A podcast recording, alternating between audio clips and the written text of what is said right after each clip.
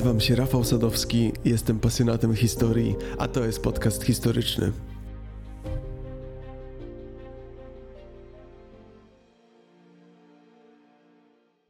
My ludzie jesteśmy w pewien sposób wyjątkowi. Posiadamy bowiem unikalną wśród wszystkich gatunków cechę. Cechę, która od zawsze nas kształtowała i która z jednej strony jest naszym błogosławieństwem, a z drugiej przekleństwem. Tą cechą jest upór. Jeśli ktoś nam mówi, że czegoś nie można, to zawsze szukamy sposobu, jak to zrobić. Jeśli ktoś nam stawia granicę, to od razu chcemy ją przekroczyć. I to właśnie ta cecha, czyli upór, sprawiła, że choć ostrzegano nas przed niebezpieczeństwem, to zaczęliśmy wychodzić poza bezpieczne granice wiosek, poza przetarte szlaki handlowe. Choć mówiono, że nie ma innych krain, wyruszaliśmy daleko za morze. Odkrywaliśmy ląd za lądem, aż w końcu cała Ziemia została w XVI wieku okrążona na linii zachód-wschód. Ale to nie był koniec, zostało jeszcze północ i południe. I to właśnie tam nasz upór nas w końcu skierował. Zabieram Was dziś na początek XX wieku. To czas, gdy upartej ludzkości do odkrycia nie zostało już nic poza biegunami. I to właśnie na biegun południowy wspólnie wyruszamy. Zabierzcie najcieplejszy ubiór, jaki tylko macie. Przygotujcie się na lodowate temperatury, wiatr zwalający z nóg, półroczną noc polarną i śmierć czyhającą na każdym nieostrożnym kroku. Nie obawiajcie się jednak, nie wyruszamy sami. Naszym przewodnikiem i kapitanem wyprawy będzie sam Roald Amundsen. Podcast historyczny powstaje wyłącznie dzięki Waszemu wsparciu. To nasze wspólne dzieło. Dziękuję z całego serca każdemu wspierającemu patronowi.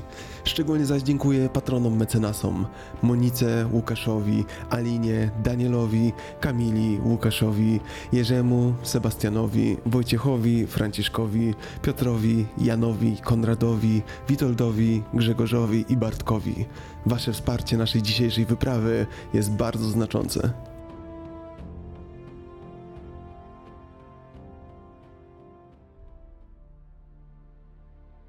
Antarktyda to nie jest miejsce, w którym chcielibyście się znaleźć. To cały ogromny kontynent położony najdalej na południe Ziemi. Na tym kontynencie zaś znajduje się granica ostateczna geograficzny biegun południowy. Ów kontynent otoczony jest przez pełen lodowców Ocean Południowy. To też jedyny kontynent trwale i całkowicie niezamieszkany przez człowieka. Ma powierzchnię ponad 14 milionów kilometrów kwadratowych i jest piątym co do wielkości kontynentem, prawie dwa razy większym od Australii. Około 98% Antarktydy pokrywa polarna czapa lodowa, a jej grubość to, aż trudno to sobie wyobrazić, prawie 2 km. Ten lód rozciąga się prawie do wszystkich krańców Półwyspu Antarktycznego. Antarktyda to z całą pewnością nie miejsce na wymarzone, ciepłe wakacje. To istna kraina wiecznego lodu. Pod względem średnich warunków Antarktyda to najzimniejszy, najsuchszy i najbardziej wietrzny kontynent na świecie. Przy tym jest także bardzo górzysta, ma najwyższą średnią wysokość ze wszystkich kontynentów. Temperatura na Antarktydzie spada nawet poniżej minus 90 stopni Celsjusza. Ten kontynent nie ma stałych mieszkańców, tylko organizmy przystosowane do zimna są w stanie tam przetrwać. Na przykład bakterie, niektóre grzyby, a także niektóre zwierzęta, na przykład pingwiny. Myślę sobie, że to właśnie te ekstremalne warunki, ta całkowita niedostępność stanowiła atrakcyjności Antarktydy. Im bardziej ludzkość stawała się zaawansowana, im dalej jako ludzie wędrowaliśmy, tym częściej eksploracja tej najbardziej wysuniętej na południe części globu stawała się naszym obszarem zainteresowania. Jednak izolacja tego regionu, jego niegościnny klimat, zdradzieckie morza stanowiły ogromną barierę ale wy już przecież wiecie z innych odcinków tego podcastu, że tam, gdzie wielu widzi przeszkodę, niektórzy widzą możliwość. Zapraszam Was w epokę nazywaną przez historyków heroiczną epoką eksploracji Antarktydy.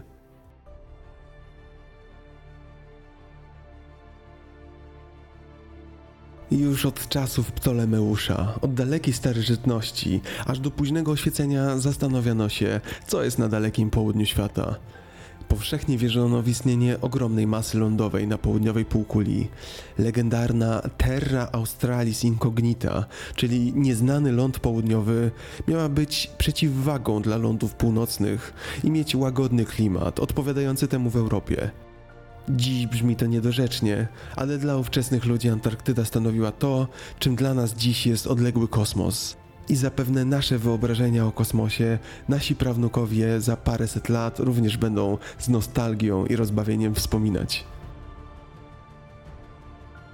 Mityczna Terra Australis Incognita nie miała nic wspólnego z rzeczywistą Antarktydą, a trudności w żegludze po morzach Dalekiego Południa przez wieki uniemożliwiały zweryfikowanie tych poglądów.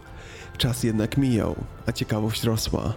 I wreszcie właśnie Brytyjczyk James Cook jako pierwszy rzucił wyzwanie mitom, wyobrażeniom i legendom. Rozpoczynając epokę eksploracji, James Cook stał się jednym z pierwszych odkrywców, którzy na własne oczy ujrzeli Antarktydę. Odkrycia dokonane podczas jego drugiej podróży w latach 1772-1775 na zawsze zmieniły mapę świata. Przed wyprawą Cooka, jak wspomniałem, sądzono, że Terra Australis to duży, słoneczny kontynent, który zajmował ponad połowę półkuli południowej. Cook odkrył, że taki ląd nie istnieje, choć masywne kry lodowe uniemożliwiają dotarcie na właściwą Antarktydę. James Cook długo zastanawiał się, jak wytłumaczyć to, że zamiast słonecznego kontynentu wszędzie widział granice lodu.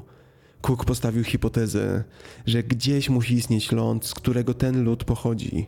To jednak doprowadziło go do smutnego wniosku. Jeśli taki ląd naprawdę istniał, to był on zbyt daleko na południe, aby nadawał się do zamieszkania lub miał jakąkolwiek wartość ekonomiczną. Skoro bowiem ledwie na początku koła podbiegunowego warunki są tak fatalne, jak okiem sięgnąć tylko lód i mróz, to jaki klimat musi być dalej? Ta fatalna konkluzja wyprawy Cooka sprawiła, że eksploracja południowych regionów świata została wstrzymana na następne 50 lat.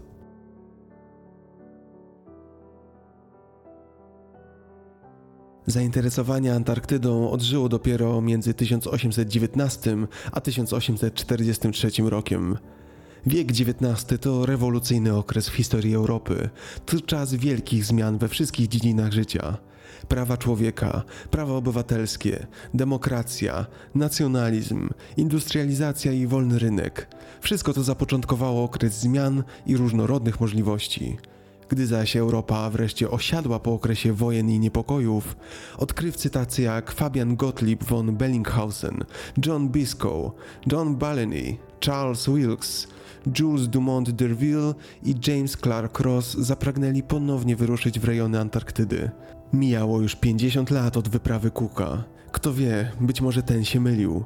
Może gdzieś tam znajdują się wrota do właściwej Antarktydy, która okaże się nowym, ciepłym, zdatnym do zamieszkania lądem. Podstawowym celem tych badaczy było penetrować ogromne bariery lodu morskiego, który miał ukrywać Antarktydę właściwą. Heroiczna epoka odkryć zaczynała nabierać rozpędu. Najpierw Bellinghausen i Michał Łazariew opłynęli Antarktydę w latach 1819-1821. Dzięki temu stali się pierwszymi ludźmi, którzy naocznie potwierdzili, że Antarktyda to południowy koniec kuli ziemskiej i stanowi ostatni kontynent, za którym nie pozostaje już nic do odkrycia. Przełomowe wydarzenie, które dało paliwo dalszym ekspedycjom. Ich kulminacją zaś było odkrycie przez Wilkesa Ziemi Wiktorii w 1840 roku. Ziemia Wiktorii to część Antarktydy najbliżej Nowej Zelandii. Znaczna część ówczesnej wiedzy o ziemiach na południe od koła podbiegunowego pochodziła z wypraw łowieckich wielorybników i myśliwych polujących na foki. W trakcie jednej z tych wypraw doszło do prawdopodobnie pierwszego w historii przybicia statku do Antarktydy. Miało to miejsce w 1821 roku. Za owym amerykańskim myśliwym poszli kolejni. Myśliwi i wielorybnicy ci, pomimo imponującego wkładu w eksplorację południowej części świata, nie byli w stanie spenetrować wnętrza kontynentu. Tym niemniej ich odkrycia utworzyły przerywaną linię nowo odkrytych lądów wzdłuż wybrzeża Antarktydy. To zaś wzbogaciło bardzo szczątkową dotychczas mapę Antarktydy. Wiedza o tym lodowatym kontynencie rosła z każdym dniem. Tym wczesnym etapie eksploracji nastąpiło jednak coś, co historyk H.R. Mill nazwał erą gasnącego zainteresowania. Stało się to niestety po nieudanej wyprawie Jamesa Clarka Rossa w styczniu 1841 roku. Pomimo trudnej wyprawy, Rossowi nie udało się odkryć niczego znaczącego. Polarni odkrywcy zaś po powrotach ze swoich podróży byli często zapraszani na wiele spotkań ze sponsorami podróży. Ci zaś chcieli wiedzieć, na co szły ich pieniądze. A ile może kosztować taka wyprawa, że sponsor w ogóle jest potrzebny? Każda wyprawa potrzebowała statku, załogi, którą należało odpowiednio przeszkolić oraz zasobów na co najmniej pół roku. W przeliczeniu na dzisiejsze pieniądze każda wyprawa kosztowała ponad 15 milionów złotych.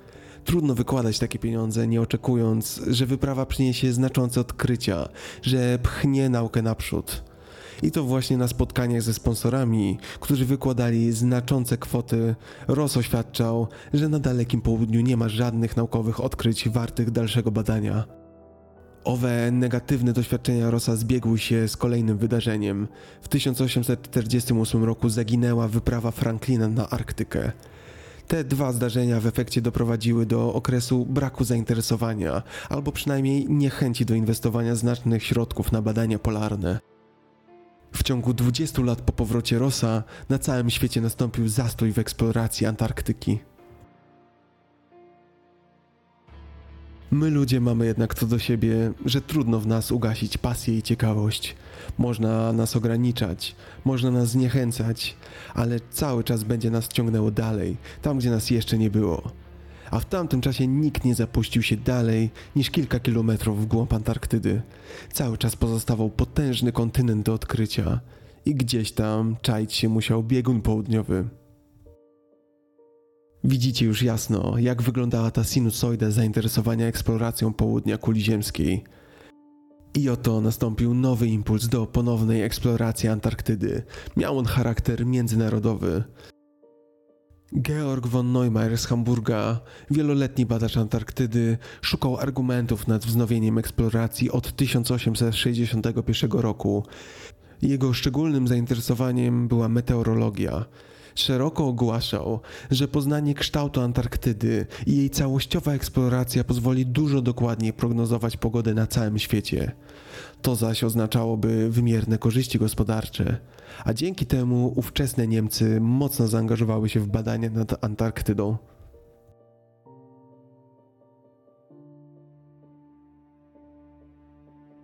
Potem przyszła kolej na szkocką ekspedycję Dundee Antarctic Expedition z lat 1892-1893. Wtedy to cztery statki wielorybnicze udały się na południe do Antarktydy w poszukiwaniu wielorybów. Wyprawie towarzyszyło kilku przyrodników, w tym William Spears Bruce oraz artysta malarz William Gordon Byrne Murdoch. Dość niecodzienny dobór załogi, prawda? Skąd obecność Murdocha na pokładzie? Już tłumaczę. Dziś, aby pokazać komuś wspomnienia z podróży, pokazujemy mu zdjęcia na telefonie. W tamtych czasach jednak jedynym sposobem było zabranie na pokład malarza, który namalował wiernie to, co widział swoimi oczami. Wystawy znakomitych prac Murdocha, ukazujących niesamowicie surowy krajobraz Antarktydy, a tuż obok dreptające po lodzie pingwiny, znacznie rozbudziły zainteresowanie społeczeństwa Antarktyką. Dziś internet rozgrzewa się do czerwoności, gdy łazik wysyła zdjęcie z powierzchni Marsa. Pod koniec XIX wieku zaś świat zamarł, widząc jak wygląda dotąd nieznany południowy kontynent. I to ta społeczna presja dała dobre paliwo do dalszych decyzji politycznych i sponsorskich. Innym impulsem do eksploracji, tym razem brytyjskim, ściśle związanym z tym okresem, był wykład Johna Murray'a zatytułowany O odnowieniu eksploracji Antarktydy, wygłoszony Królewskiemu Towarzystwu Geograficznemu w Londynie 27 listopada 1893 roku. Arktyka, Antarktyda, Antarktyka. Czym od siebie różnią się te pojęcia? Jako, że właśnie jesteśmy na konferencji naukowej, pozwolę sobie wyjaśnić. Arktyka to obszar zajmujący daleką północ. Antarktyda to południowy kontynent, a Antarktyka to obszar łączący Antarktydę, Ocean Południowy i położone na nim wyspy. Wracamy na wykład Johna Murray'a. Murray stanowczo postulował dalsze eksplorowanie Antarktydy. Wyprawa na Antarktydę miała zostać zorganizowana w celu rozwiązania wszelkich nierozstrzygniętych kwestii geograficznych, które wciąż pojawiały się w świecie naukowym. John Murray był naprawdę dobrym mówcą. Roztaczał wizję nieznanego kontynentu, gdzie na każdym kroku było coś do odkrycia. Lądy, zwierzęta, góry to wszystko czekało na swoich odkrywców, a świat nauki słuchał tego wykładu z zapartym tchem. Głód odkryć stał się tak duży, że w sierpniu 1895 roku Międzynarodowy Kongres Geograficzny w Londynie przyjął światową rezolucję.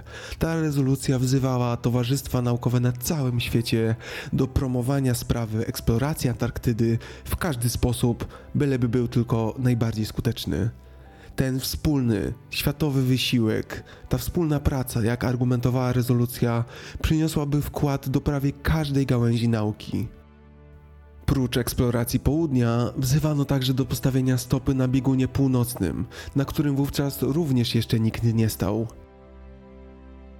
Na kongresie przemówił gość specjalny, Norweg Karsten Borch-Greving. Wrócił on właśnie z wyprawy wielorybniczej, podczas której jako jeden z pierwszych postawił stopę na kontynencie Antarktydy. Podczas swojego przemówienia Borch-Greving nakreślił plany pełnoskalowej, pionierskiej ekspedycji antarktycznej, która będzie miała siedzibę w Cape Adare. To jeszcze bardziej rozpaliło wyobraźnię i oczekiwania. Przemówienie to nagrodzono owacjami na stojąco.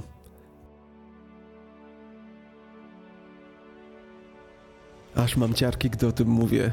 Po raz pierwszy realne stało się zbudowanie prawdziwej bazy ekspedycyjnej, z której będą możliwe dalsze wyprawy.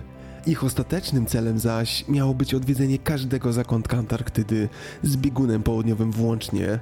Świat nauki zjednoczył się, a cel od tej pory stał się jasny. Ostatni nieodwiedzony wówczas kontynent na kuli ziemskiej czekał na swoich zdobywców. Jako pierwsza z zamiarem pełnej eksploracji południa w 1897 roku, czyli niespełna dwa lata po kongresie, wyruszyła wyprawa zainicjowana przez Belgijskie Towarzystwo Geograficzne. A to właśnie dobry moment, abyśmy poznali bohatera dzisiejszego odcinka, Roalda Amundsena, młodego, rządnego przygód Norwega. Roald Amundsen urodził się 16 lipca 1872 roku w Borge w Norwegii. Był najmłodszym z czterech synów Jensa i Hanny. Rodzina Amundsenów była od zawsze związana z morzem. Ojciec pływał na statkach. Roald od najmłodszych lat pasjonował się książkami badaczy Arktyki i Antarktyki. W wieku 12 lat zdecydował, że zostanie polarnikiem. Gdy miał 14 lat, jego ojciec zginął na morzu, tonąc wraz ze statkiem i całą załogą podczas sztormu. Załamana matka nie chciała, aby młody Roald wiązał się z morzem. Nie chciała stracić również syna. W 1890 roku, pod presją matki, Roald rozpoczął studia medyczne. To jednak nie było to. To nie z medycyną chciał się związać na całe życie. Cały czas był głodny arktycznych przygód. Sukcesy norweskich odkrywców Eyvinda Astrupa i Fridtjofa Nansena tylko utwierdziły go w wyborze kariery. On również chciał odkrywać świat. Po śmierci matki w 1893 roku natychmiast przerwał studiowanie medycyny i rozpoczął intensywne przygotowania do wypraw arktycznych. Systematyczne ćwiczenia, codzienne kąpiele w lodowatej wodzie, spanie przy otwartym oknie, nawet zimą, studiowanie literatury fachowej. Tak wyglądał jego typowy dzień.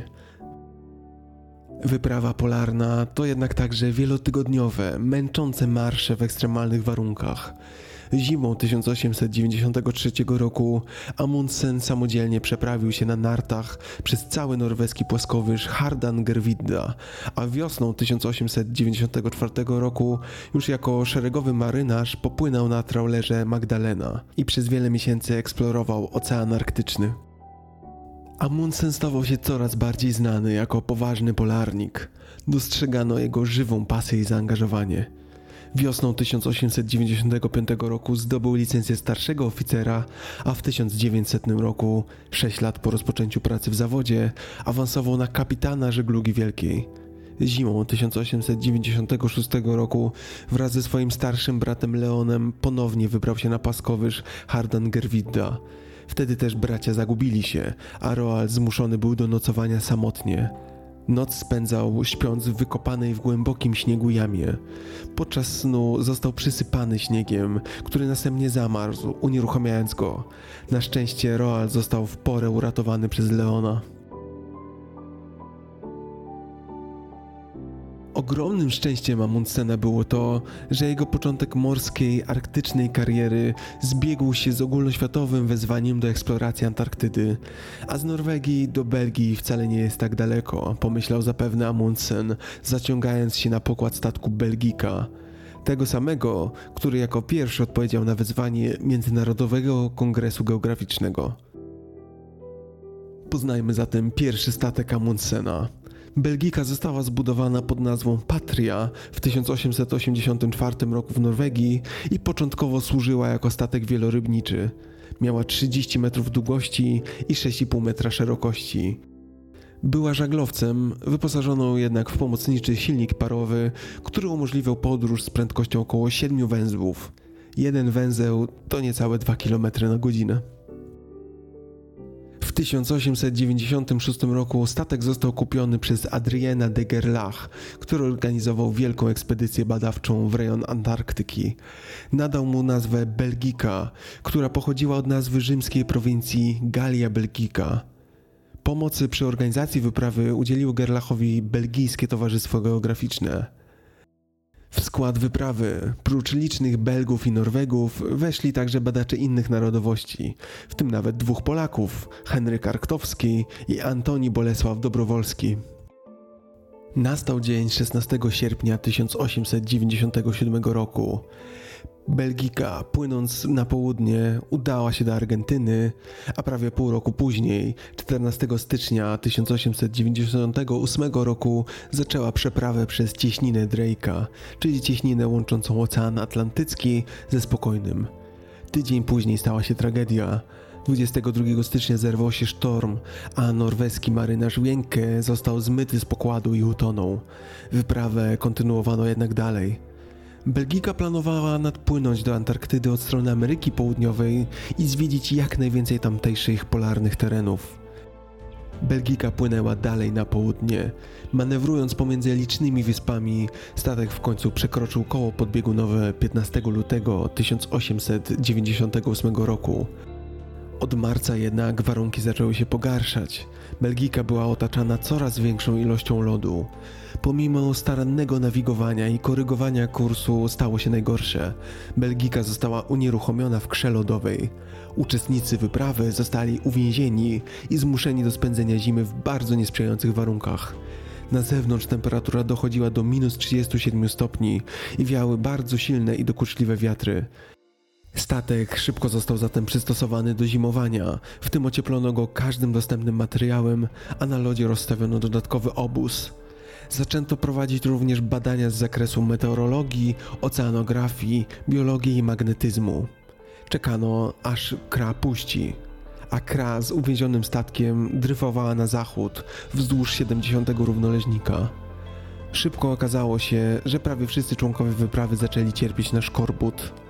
Szkorbut to choroba, która objawia się wypadaniem zębów i bólem mięśni i kości. Przyczyną jej jest brak witaminy C w diecie. Trudno się dziwić. Ekspedycja Belgiki w tamtym czasie żywiła się prawie wyłącznie mięsem upolowanych fok i pingwinów. Sytuacja była kryzysowa, a jednego z norweskich marynarzy dopadła mania prześladowcza. Podczas zimowania 5 czerwca zmarł chory na serce Emil Danko. Pomimo licznych prób przełamania lodu, ostateczne uwolnienie statku nastąpiło dopiero 14 marca 1899 roku, prawie rok po tym, jak statek został uwięziony. Wyobraźcie tylko sobie, rok spędzić w uwięzieniu, zdani na łaskę i niełaskę pogody. Ostatecznie 5 listopada 1899 roku uciemiężona załoga, w tym Amundsen, zawinęli z powrotem wraz z Belgiką do portu w Antwerpii. Wydawałoby się, że wyprawa Belgiki zakończyła się klęską. Nic bardziej błędnego. Belgijską wyprawę uznaje się za jeden z kamieni milowych historii ekspedycji antarktycznych. Choć mimowolnie, to jednak po raz pierwszy udowodniono bowiem, że człowiek może przetrwać antarktyczną zimę wraz z towarzyszącą jej półroczną nocą polarną. Ponadto dzięki przeprowadzonym całorocznym obserwacjom, dzięki zebranym próbkom geologicznym i zbiorom flory i fauny, zgromadzono bardzo szczegółową wiedzę, która była przełomowa dla dalszych badań antarktycznych. Belgika sprawiła, że prawie natychmiast śmiało ruszyły dalsze wyprawy z Wielkiej Brytanii, Szwecji, Niemczech i Francji. Każdy chciał jako pierwszy zdobyć biegun południowy, a dzięki informacjom przekazanym przez Belgikę wiedziano, że jest to cel bliższy niż kiedykolwiek wcześniej. Jednak po powrocie do Norwegii w 1899 roku Amundsen potrzebował odmiany. Antarktyda pokazała mu swój pazur, a na północy czaiło się inne wyzwanie – Przekonany o swoich zdolnościach do poprowadzenia wyprawy, zaplanował przemierzanie przejścia północno-zachodniego. Przejście północno-zachodnie to morska droga z Europy, najpierw na północ, w okolicach koła podbiegunowego, a dalej aż do wschodniej Azji, prowadząca drogami wodnymi wewnątrz archipelagu arktycznego.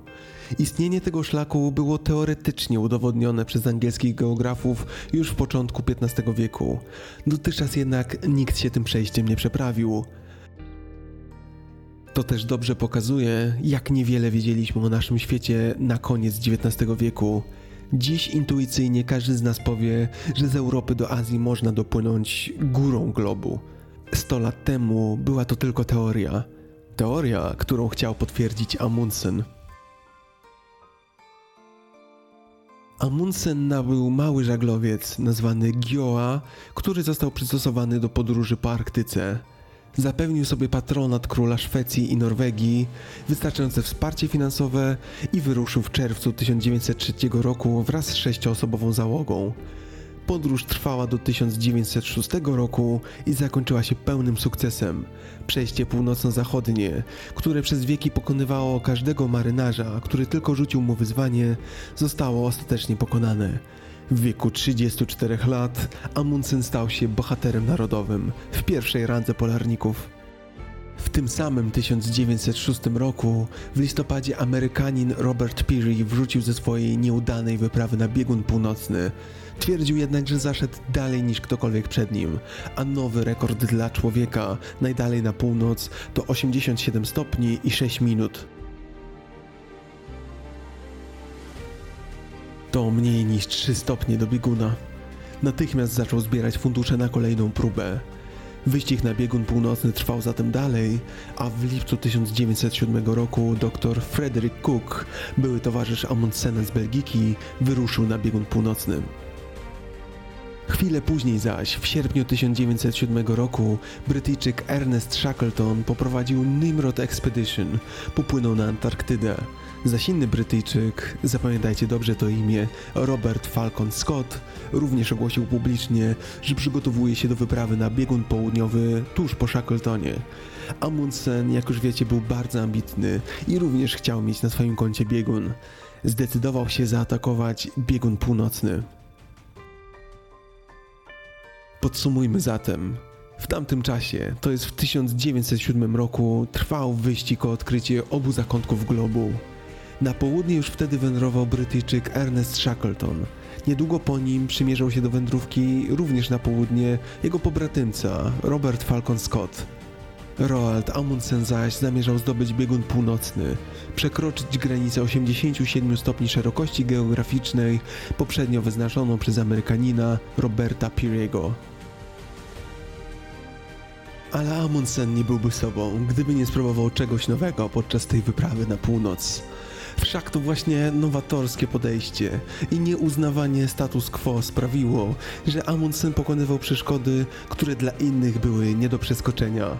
Rozmyślając o tym, jak najskuteczniej uderzyć na biegun północny, Amundsen zainspirował się swoim rodakiem, Norwegiem Fridtjofem Nansenem. Jeszcze bowiem w 1893 roku Nansen poprowadził swój statek Fram do arktycznego lodu u północnego wybrzeża Syberii i następnie, zamiast pracowicie żeglować, zwinął żagle i pozwolił statkowi dryfować swobodnie w lodzie w kierunku Grenlandii. Miał nadzieję, że trasa dryfu przekroczy biegun północny. Niestety plan Nansena nie powiódł się. Dryf nie zniósł statku na biegun, a próba dojścia Nansena i Hjalmara Johansena na piechotę również zakończyła się niepowodzeniem. Niemniej jednak ta strategia fascynowała Amundsena. Tak ryzykowne zagranie, jak puszczenie swojego statku wolno i zdanie się wyłącznie na łaskę morza, było całkowicie w stylu Amundsena. Amundsen skontaktował się zatem z Nansenem, który upierał się, że Fram jest jedynym statkiem nadającym się do takiego przedsięwzięcia jak zdobywanie bieguna. Fram to mały i zwinny statek. Nawet sama nazwa wskazuje, jaki ma charakter. Fram po norwesku oznacza naprzód.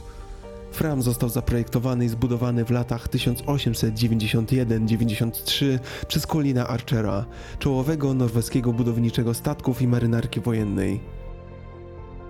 Instrukcje do budowy dostarczył sam Nansen, bo Fram musiał wytrzymać długotrwałą ekspozycję w najtrudniejszych warunkach arktycznych.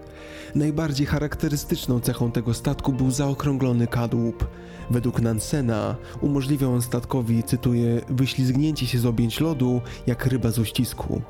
Dla dodatkowej wytrzymałości kadłub został pokryty południowoamerykańskim chlorokardium, najtwardszym dostępnym drewnem, a na całej jego długości zamontowano belki poprzeczne i usztywnienia.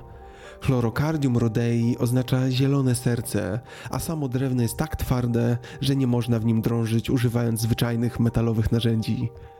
Duża szerokość statku, wynosząca 11 metrów, w stosunku do jego całkowitej długości 39 metrów, nadawała mu przysadzisty, żółwiasty wygląd. Kształt ten poprawiał jednak wytrzymałość na lodzie, choć wpływał na działanie na otwartym morzu, gdzie Fram poruszał się wolno i niezdarnie. Jednak jego wygląd, szybkość i właściwości żeglarskie były drugorzędne. Najważniejsze było, aby zapewniał załodze bezpieczne i ciepłe schronienie podczas dryfu, który mógł trwać nawet kilka lat. Taki był też sens nazwy Fram. Choć nieraz parł powoli, nigdy się nie zatrzymywał, zawsze parł naprzód. Fram dzielnie służył pod Nansenem. Wyszedł praktycznie bez szwanku z wyprawy po prawie trzech latach spędzonych brodząc w lodzie polarnym. Po powrocie został naprawiony, Statek był własnością Norwegii, ale Nansen miał prawo dysponować nim jak własnym. I choć Nansen nie chciał już dalej podróżować i pragnął, aby Fram również odpoczął na zasłużonej emeryturze, to Amundsen nieustannie prosił go o to, aby pozwolił Framowi na jeszcze jedną, ostatnią podróż na biegun północny. Podróż, która być może rozsławi Fram na cały świat.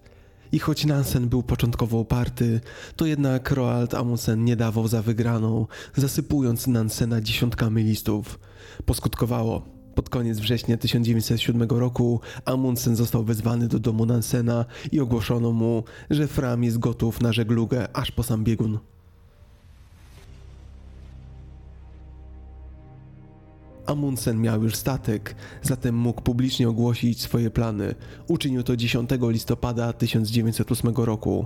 Przypominam, że w tamtym czasie Amundsen cały czas planował, że atakować będzie północ. Południe zostawił Brytyjczykom. Na spotkaniu Norweskiego Towarzystwa Geograficznego ogłosił, że planował przepłynąć wzdłuż przylądka Horn, czyli najdalej na południe wysuniętym fragmencie Ameryki Południowej i zawrócić do Oceanu Spokojnego. Po zaopatrzeniu w San Francisco statek płynąłby dalej na północ przez cieśniny Beringa.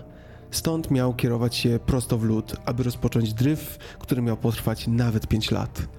Aspekt naukowy był równie ważny co eksploracja geograficzna. Amundsen miał nadzieję rozwiązać wiele nierozwiązanych do tej pory problemów geograficznych. Plan Amundsena został przyjęty entuzjastycznie, a następnego dnia król Hakon wyłożył kwotę w wysokości 20 tysięcy koron. 6 lutego norweski parlament zatwierdził dodatkową dotację w wysokości 75 tysięcy koron. Zbieranie funduszy i namawianie sponsorów zostało powierzone bratu Amundsena, Leonowi, temu samemu, który kiedyś uratował Amundsena z lodowej jamy. Leon zajmował się finansami i rachunkowością, aby Roald mógł skoncentrować się na bardziej praktycznych aspektach organizacji. Miesiąc później, w międzyczasie remontu Frama, dowiedziano się, że Brytyjczyk Ernest Shackleton, ten, który przed Robertem Scottem zamierzał zdobyć biegun południowy, poniósł porażkę. Zabrakło mu półtorej stopnia szerokości geograficznej. Niecałe 200 km od bieguna zmuszony został zawrócić przez pogodę. Po wyprawie Shackletona, Robert Falcon Scott natychmiast zapowiedział, że poprowadzi ekspedycję na południe i doprowadzi ją aż do bieguna, dając Wielkiej Brytanii pierwszeństwo w zdobywaniu bieguna południowego. Jego ekspedycję nazwano ekspedycją Terra Nova, Nowa Ziemia.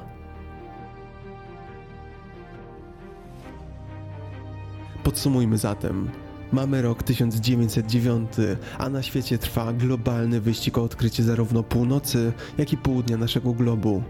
Brytyjczycy zapowiedzieli ostateczne zdobycie bieguna południowego, a ekspedycja brytyjska wyruszyła pod dowództwem uznanego Roberta Falcona Scotta. Scott zamierzał pokonać ostatnie 200 km, te, którym nie dał rady Shackleton. Na północny biegun zmierzał za światowej sławy Norweg Roald Amundsen. Wydawało się, że kula ziemska została niejako podzielona na pół, a wyścig trwa niezależnie od siebie. Oba bieguny miały być zdobyte już wkrótce. Pora zatem poznać załogę Frama. Amundsen na swoich oficerów wybrał Torvalda Nilsena, Hjalmara Fredrika Giertsena i Christiana Prestruda. Giertsen, mimo braku wykształcenia medycznego, został lekarzem ekspedycji i został wysłany na błyskawiczny kurs chirurgii i stomatologii.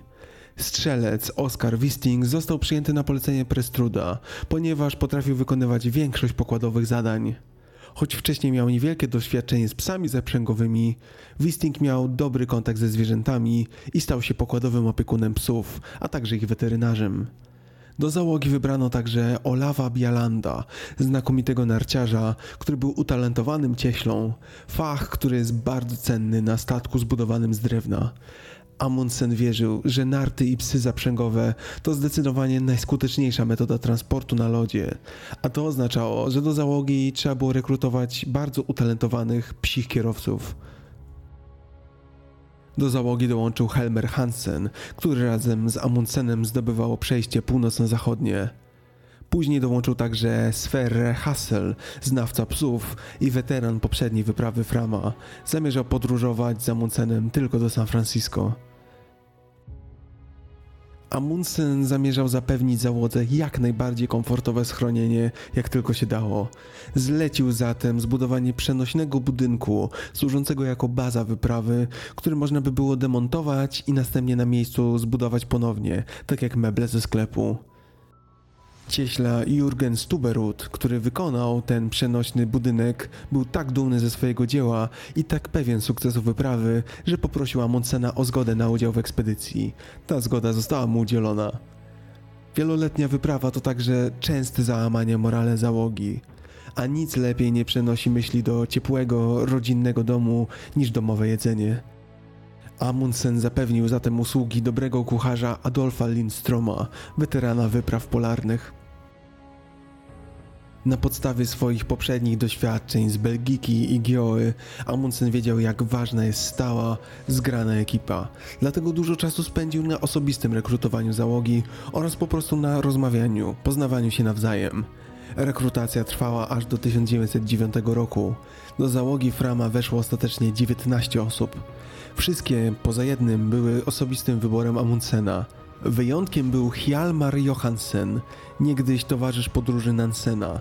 O jego przyjęcie prosił sam Nansen. Johansen miał trudny charakter, a po podróżach z Nansenem nie potrafił się ustatkować na lądzie. Jego życie stało się spiralą picia i zadłużenia. Nansen chciał dać swojemu byłemu towarzyszowi ostatnią szansę na pokazanie, że nadal jest zdolnym polarnikiem. Amundsen nie czuł, aby Johansen był dobrym wyborem, ale miał dług wdzięczności wobec Nansena. Zawdzięczał mu zarówno inspirację, jak i statek. Niechętnie zatem, ale przyjął Johansena. W załodze było dwóch obcokrajowców: młody rosyjski oceanograf Aleksander Kuchin oraz szwedzki inżynier Knut Sundbeck. Statek i załoga były gotowe do wyruszenia na północ. Wkrótce miał rozpocząć się dryf, który miał zakończyć się zdobyciem bieguna północnego. Ale wtedy zdarzyło się coś, czego Amundsen nie przewidywał i w co długo nie mógł uwierzyć. We wrześniu 1909 roku gazety na pierwszych stronach donosiły, że oto Cook i Peary, inni zdobywcy, wrócili z wypraw i ogłosili, że jako pierwsi dotarli do bieguna północnego. Cook w kwietniu 1908 roku, a Peary rok później. Poproszony o komentarz, Amundsen ograniczał się do zdawkowych gratulacji. Wewnątrz był bowiem zdruzgotany. Oto jego wyprawa, która miała jako pierwsza zdobyć biegun północny, miała stać się raptem którąś z kolei ekspedycji. Splendor eksploracji jako któryś z kolei nie interesował Amundsena. Po latach Amundsen wspominał: Jeśli moja wyprawa miała zostać wtedy uratowana, nie pozostawało mi nic innego, jak tylko spróbować rozwiązać ostatni wielki problem zdobyć biegun południowy. Dlatego Amundsen postanowił w tajemnicy, że trzeba zmienić cel, trzeba udać się na południe. Dryf arktyczny mógł poczekać rok lub dwa, aż zdobędzie biegun południowy. Pozostawał jednak jeden problem. Jak wspominałem, na południe wędrował w tym czasie Robert Falcon Scott, Brytyjczyk, który chciał jako pierwszy zdobyć biegun południowy. Decyzja Amundsena oznaczała, że oto właśnie rozpoczął się wyścig o biegun południowy, a konkurowały ze sobą Wielka Brytania Scotta i Norwegia Amundsena. A najciekawsze, że w tamtej chwili, to znaczy w 1909 roku, o trwającym wyścigu na południe nie wiedział nikt prócz Amundsena. Świat myślał, że Robert Scott samotnie będzie mierzyć się z Antarktydą. Dodatkowej pikanterii dodaje fakt, że dziś wiemy, że gdyby Amundsen wyprawił się jednak na biegun północny, prawdopodobnie zdobyłby go jako pierwszy. Do niedawna uważano, że Peary zdobył północ, jednak w roku 1996 przeprowadzono dokładną analizę zapisków Peary'ego. Odtwarzając szlak wyprawy, okazało się, że Peary'emu zabrakło 32 km do bieguna. Jeśli zaś chodzi o rzekome zdobycia bieguna przez Cooka, to miał tego dokonać 22 kwietnia 1908 roku, jednak nie był w stanie dostarczyć żadnych przekonujących dowodów na swoją bytność na biegunie. Amundsen w tamtym czasie o tym jednak nie wiedział. Miał jedynie informacje prasowe, które mówiły, że oto jedynym miejscem na kuli ziemskiej, gdzie nie było jeszcze człowieka, był biegun południowy nie ogłosił publicznie swojej zmiany planu. Obawiał się, że publiczne i prywatne fundusze, które zostały przeznaczone na prace naukowe w Arktyce, czyli na północy, przepadną, jeśli fundatorzy dowiedzą się o zmianie planów. Nie było żadnej gwarancji, że dalej będą wspierać nowy plan Amundsena. Ponadto zmieniony cel mógł sprawić, że Nansen nakazałby zwrócić Frama. Parlament norweski zaś mógł zakazać Amundsenowi w ogóle ekspedycji, bojąc się, że nastąpi pogorszenie relacji z Wielką Brytanią. Amundsen zatem ukrywał swoje zamiary przed wszystkimi, z wyjątkiem swojego brata Leona i swojego zastępcy Nielsena. Nowy, jeszcze tajemny harmonogram wyprawy wymagał, aby Fram opuścił Norwegię w sierpniu 1910 roku i popłynął na Maderę na Atlantyku. Stamtąd statek płynąłby bezpośrednio na Morze Rossa na Antarktydzie, kierując się do Zatoki Wielorybów, wlotu na lodowcu szelfowym Rossa, wówczas znanym jako Wielka Bariera Lodowa. Tam, na lodowcu szelfowym Rossa, Amundsen zamierzał założyć swoją bazę. Zatoka Wielorybów była najbardziej wysuniętym na południe punktem na Morzu Rossa, do którego tylko mógł dostać się statek była o 110 km bliżej bieguna niż planowana przez Scotta baza w McMurdo Sound. Dlaczego Robert Scott nie zdecydował się na bazę bliżej, tak jak Amundsen? Otóż jeszcze w latach 1907-1909 po wyprawie Shackletona uważano, że lód w Zatoce Wielorybów jest niestabilny, kruchy, nie można tam zakładać baz. Jednakże samodzielnie, na podstawie swoich studiów nad zapisami Shackletona, Amundsen zdecydował, że bierze ryzyko, że lód jest najprawdopodobniej odpowiednio gruby i będzie stanowić grunt pod bezpieczną bazę. Ta baza byłaby 110 km bliżej bieguna południowego niż baza Scotta. To oznaczało dobrych 4 albo 5 dni marszu mniej. Wiecie już zatem, jaki jest plan wyprawy. Pora zatem porozmawiać o wyposażeniu, a jest ono kluczowe, aby przetrwać ekstremalne warunki panujące na Antarktydzie.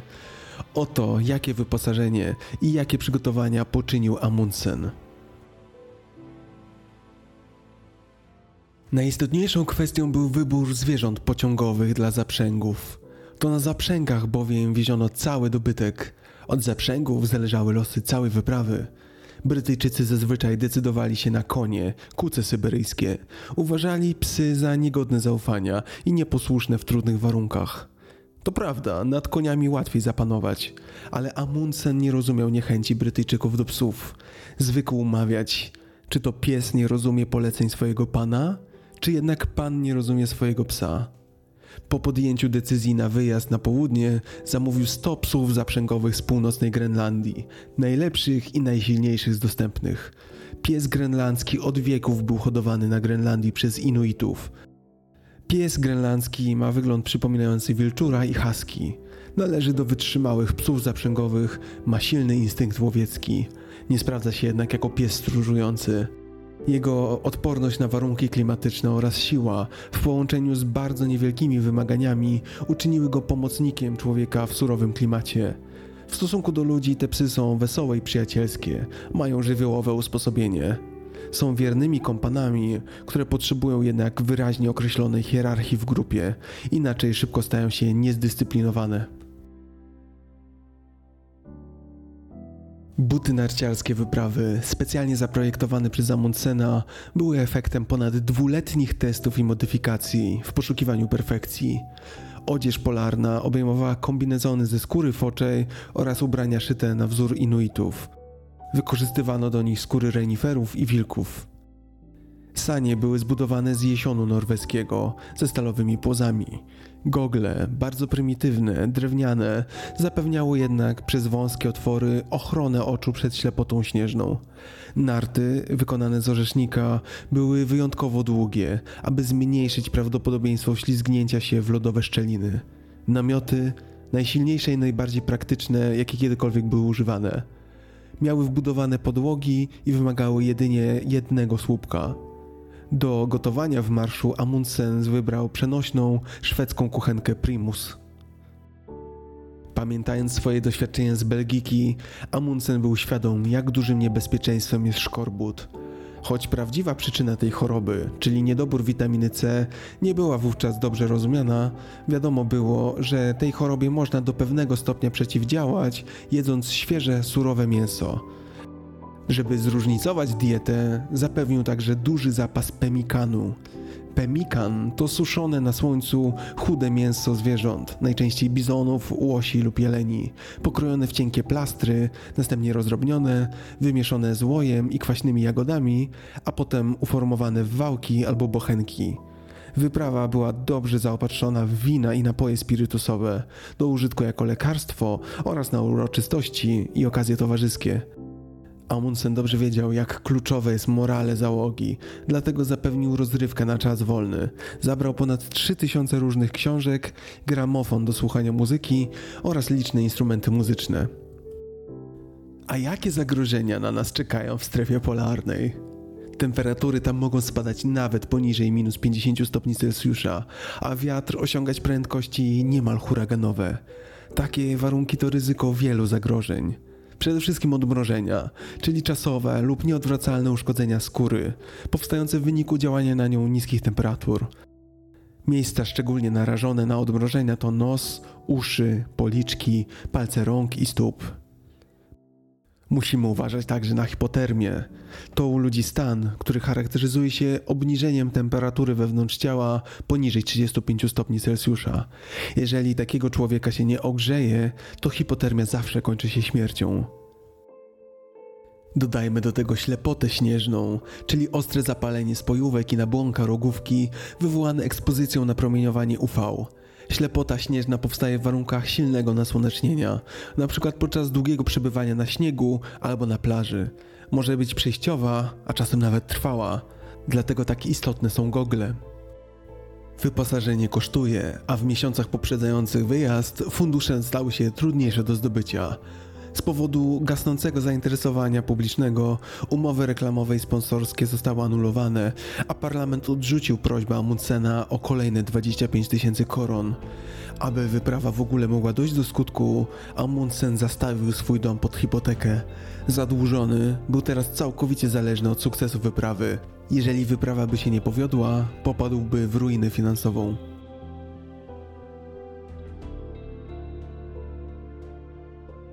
Wszystko było gotowe, nastał zatem moment wyruszenia. Zapraszam Was zatem na pokład Frama i razem z Roaldem Amundsenem rzućmy rękawice ostatniemu niezdobytemu zakątkowi na świecie. Stańmy jako pierwsi na biegunie południowym. Roald Amundsen zadbał o statek, załogę i wyposażenie. Ja ze swojej strony zaś przygotowałem dla Was mapę wyprawy. Znajdziecie ją w opisie odcinka. Wyruszamy zatem. Po krótkim, miesięcznym rejsie próbnym po północnym Atlantyku, Fram popłynął do Kristiansand w Norwegii. Był to koniec lipca 1910 roku i zostało już tylko zabrać psy na pokład i ostatecznie przygotować się do wyjazdu.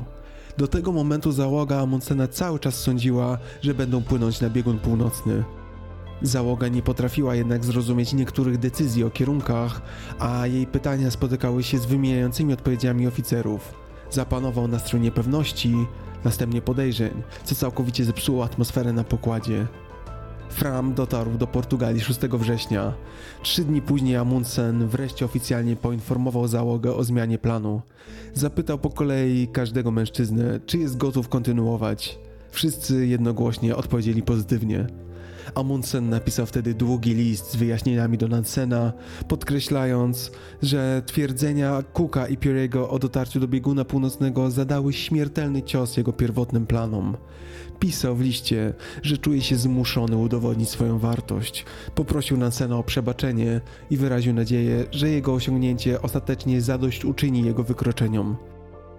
Zastanawiam się teraz, co musiał czuć Amundsen w tamtej chwili. Z jednej strony okłamał cały świat, z drugiej jednak wiedział, że walczy o zapisanie się w księgach historii. Nie na co dzień człowiek musi mierzyć się z takim dylematem, prawda? Przed opuszczeniem Portugalii 9 września Amundsen wysłał wreszcie depeszę do Scotta, informując również jego o zmianie planów. Wieść o zrewidowanych planach Amundsena dotarła do Norwegii na początku października i wywołała ogólnie negatywne reakcje. Nansen jako jeden z nielicznych publicznie usprawiedliwiał Amundsena i prosił o zrozumienie w jego imieniu. Powszechnie jednak działania Amundsena zostały potępione przez prasę i opinię publiczną, a fundusze sponsorów zostały niemal całkowicie odcięte. Reakcje Wielkiej Brytanii były do przewidzenia niekorzystne. Początkowe niedowierzanie szybko zmieniło się w złość i pogardę. Nieświadomy reakcji całego świata, Amundsen płynął na południe przez cztery miesiące. Pierwsze góry lodowe dostrzeżono w nowy rok 1911 roku. Sama bariera pojawiła się 11 stycznia, a 14 stycznia Fram wreszcie pojawił się w Zatoce Wielorybów. Po zakotwiczeniu Frama na lodzie, Amundsen musiał wybrać miejsce na główną bazę ekspedycji. Zdecydował się na miejsce 4 km od statku. Sześć zaprzęgów psów zostało wykorzystanych do przeniesienia zapasów, podczas gdy rozpoczynano budowę chaty stanowiącej centrum dowodzenia wyprawy. Bialant i Stuberud złożyli fundamenty wiercone głęboko w lodzie, wyrównując jednocześnie nachylenie terenu. Ponieważ przeważały wiatry ze wschodu, chałupę wzniesiono na osi wschód-zachód, drzwiami skierowanymi na zachód. W ten sposób wiatr uderzał tylko w krótszą ścianę wschodnią. Dach był na miejscu do 21 stycznia, a 6 dni później chata była już gotowa. To był styczeń, najcieplejszy miesiąc na Antarktydzie, z temperaturą nawet minus 30 stopni. Natomiast najchłodniejszy miał być sierpień, z temperaturami spadającymi do minus 70 stopni. Pozostało już tylko nazwać bazę. Zdecydowano się na nazwę Framheim, oznaczającą Dom Frama. Tymczasem, wczesnym rankiem 3 lutego, brytyjski statek Roberta Scotta, Terranova, niespodziewanie dotarł do Zatoki Wielorybów. Wypłynął z Nowej Zelandii 29 listopada 1910 roku i dotarł do McMurdo Sound na początku stycznia. Po wylądowaniu tam Scotta jego głównej drużyny, Terranova zabrała sześcioosobową grupę na dalszą eksplorację na wschód do ziemi króla Edwarda VII. Grupa ta zamierzała zbadać nieznane wówczas terytorium, ale lód morski nie pozwolił jej przybliżyć się do brzegu. Statek płynął zatem na zachód wzdłuż krawędzi bariery w poszukiwaniu miejsca na lądowanie i wtedy, ku swojemu zdumieniu, napotkał Frama. Scott wcześniej zakładał, że Amundsen może założyć swoją bazę w rejonie Morza Wedela po przeciwnej stronie kontynentu. Wyobraźcie sobie tylko, najbardziej odludne miejsce świata, a jednak dochodzi do spontanicznego spotkania Brytyjczyków i Norwegów. Spotkanie Amundsena stanowiło dowód na to, że Norwegowie rozpoczęli wyścig o biegun z przewagą ponad 60 mil morskich. To nie była dobra perspektywa dla Brytyjczyków. Tym niemniej obie grupy zachowywały się wobec siebie uprzejmie. Zjedzono posiłek najpierw na pokładzie Frama, a następnie obiad na pokładzie Terranowa. Amundsen był jednak zaniepokojony uwagą Campbella, który sugerował, że silnikowe zaprzęgi Scotta działają bardzo dobrze w mroźnych warunkach. To na tamten czas była nowalika technologiczna. Amundsen miał przecież jedynie sanie napędzane psami grenlandzkimi. Niemniej jednak Amundsen zaoferował stronie brytyjskiej miejsce obok Framheim jako bazę wypadową. Campbell odrzucił ofertę i popłynął do McMurdo Sound, aby poinformować Scotta o miejscu pobytu Amundsena. Spójrzcie teraz na mapę, aby dobrze zrozumieć, gdzie znajdował się Amundsen. Byli praktycznie na skraju lodowca szelfowego Rossa, który to stanowi największy lodowiec szelfowy Antarktyki o powierzchni prawie pół miliona kilometrów kwadratowych. To nieco tylko mniej niż powierzchnia Hiszpanii. Aby zdobyć biegun południowy, należało ten lodowiec pokonać. Żeby jednak to zrobić, trzeba było stopniowo zapuszczać się coraz dalej, zostawiać zapasy po drodze i wracać do bazy. Na początku lutego Amundsen zaczął organizować takie zaopatrzeniowe, coraz dalsze wyprawy w ramach przygotowań do letniego ataku na biegun. Ta taktyka, zaopatrzenie rozmieszczone z wyprzedzeniem w regularnych odstępach, ograniczało ilość żywności i paliwa, które należałoby zabrać z bazy podczas decydującego ataku. Te wyprawy były pierwszymi prawdziwymi testami sprzętu, psów i ludzi. Na pierwszą podróż, która miała rozpocząć się 10 lutego, Amundsen wybrał Prestruda, Helmera, Hansena i Johansena, aby mu towarzyszyli. 18 psów ciągnęło trzy sanie. Przed wyjazdem Amundsen przekazał Nielsenowi instrukcje dotyczące Frama. Statek miał odpłynąć do Buenos Aires w celu naprawy, a następnie powrócić na lodowiec Rossa najwcześniej w 1912 roku. Rozpoczęły się zmagania z lodowcem szelfowym Rossa. Spodziewano się najgorszego. Dotychczas jedyną wiedzą na temat tych rejonów były książki publikowane przez poprzednich odkrywców. Jak zatem duże zaskoczenie było, gdy okazało się, że powierzchnia jest dość płaska, podobna do powierzchni zwyczajnego lodowca. Nie czaiły się jeszcze żadne rozpadliny ani szczeliny. Lodowiec był po prostu bardzo rozległy. Pierwszego dnia pokonali 28 km. Amundsen chwalił, jak dobrze jego psy radziły sobie w tych warunkach. Wyprawa osiągnęła 80. równoleżnik południowy 14 lutego, a po zostawieniu zapasów zawróciła do domu, docierając do Framheim 16 lutego. Druga, ośmioosobowa grupa zaopatrzeniowa opuściła Framheim 22 lutego. 7 sań, 42 psy. Warunki na lodowcu gwałtownie się pogorszyły. Średnie temperatury spadły, a sypki śnieg leżał na powierzchni lodu. W temperaturach czasami tak niskich jak minus 40 stopni 3 marca wyprawa osiągnęła 81 równoleżnik południowy, gdzie założono drugi skład zaopatrzenia. Amundsen, Wisting, Prestrung, Hansen i Johansen kontynuowali następnie z najsilniejszymi psami. Mieli nadzieję na osiągnięcie 83 równoleżnika, ale coraz gorsze warunki zatrzymały ich na 82. Amundsen widział, że psy są wyczerpane. Grupa zawróciła do domu i 22 marca dotarła do Framheim. Amundsen chciała, by jak najwięcej dostaw zabrano na południe, zanim zbliżająca się noc polarna uniemożliwiłaby jakiekolwiek podróże. Dlatego też 31 marca siedmiu mężczyzn pod dowództwem Johansena wyruszyła do składu leżącego na 80 równoleżniku. Dostarczono tam 6 zabitych fok, czyli około 1100 kg mięsa. Grupa powróciła 11 kwietnia, trzy dni później niż oczekiwano. Zabłąkali się w polu szczelin lodowych. Ogólnie rzecz biorąc, wszystko działo się zgodnie z planem Amundsena. Wyprawiano się coraz dalej na południe, zostawiano zapasy i wracano. Kolejnym razem było łatwiej, docierano do zostawionych zapasów i można było pójść jeszcze dalej. Można to porównać do budowania drabiny, wnosząc po kolei po jednym szczeblu na górę i następnie schodzeniu na dół po kolejny.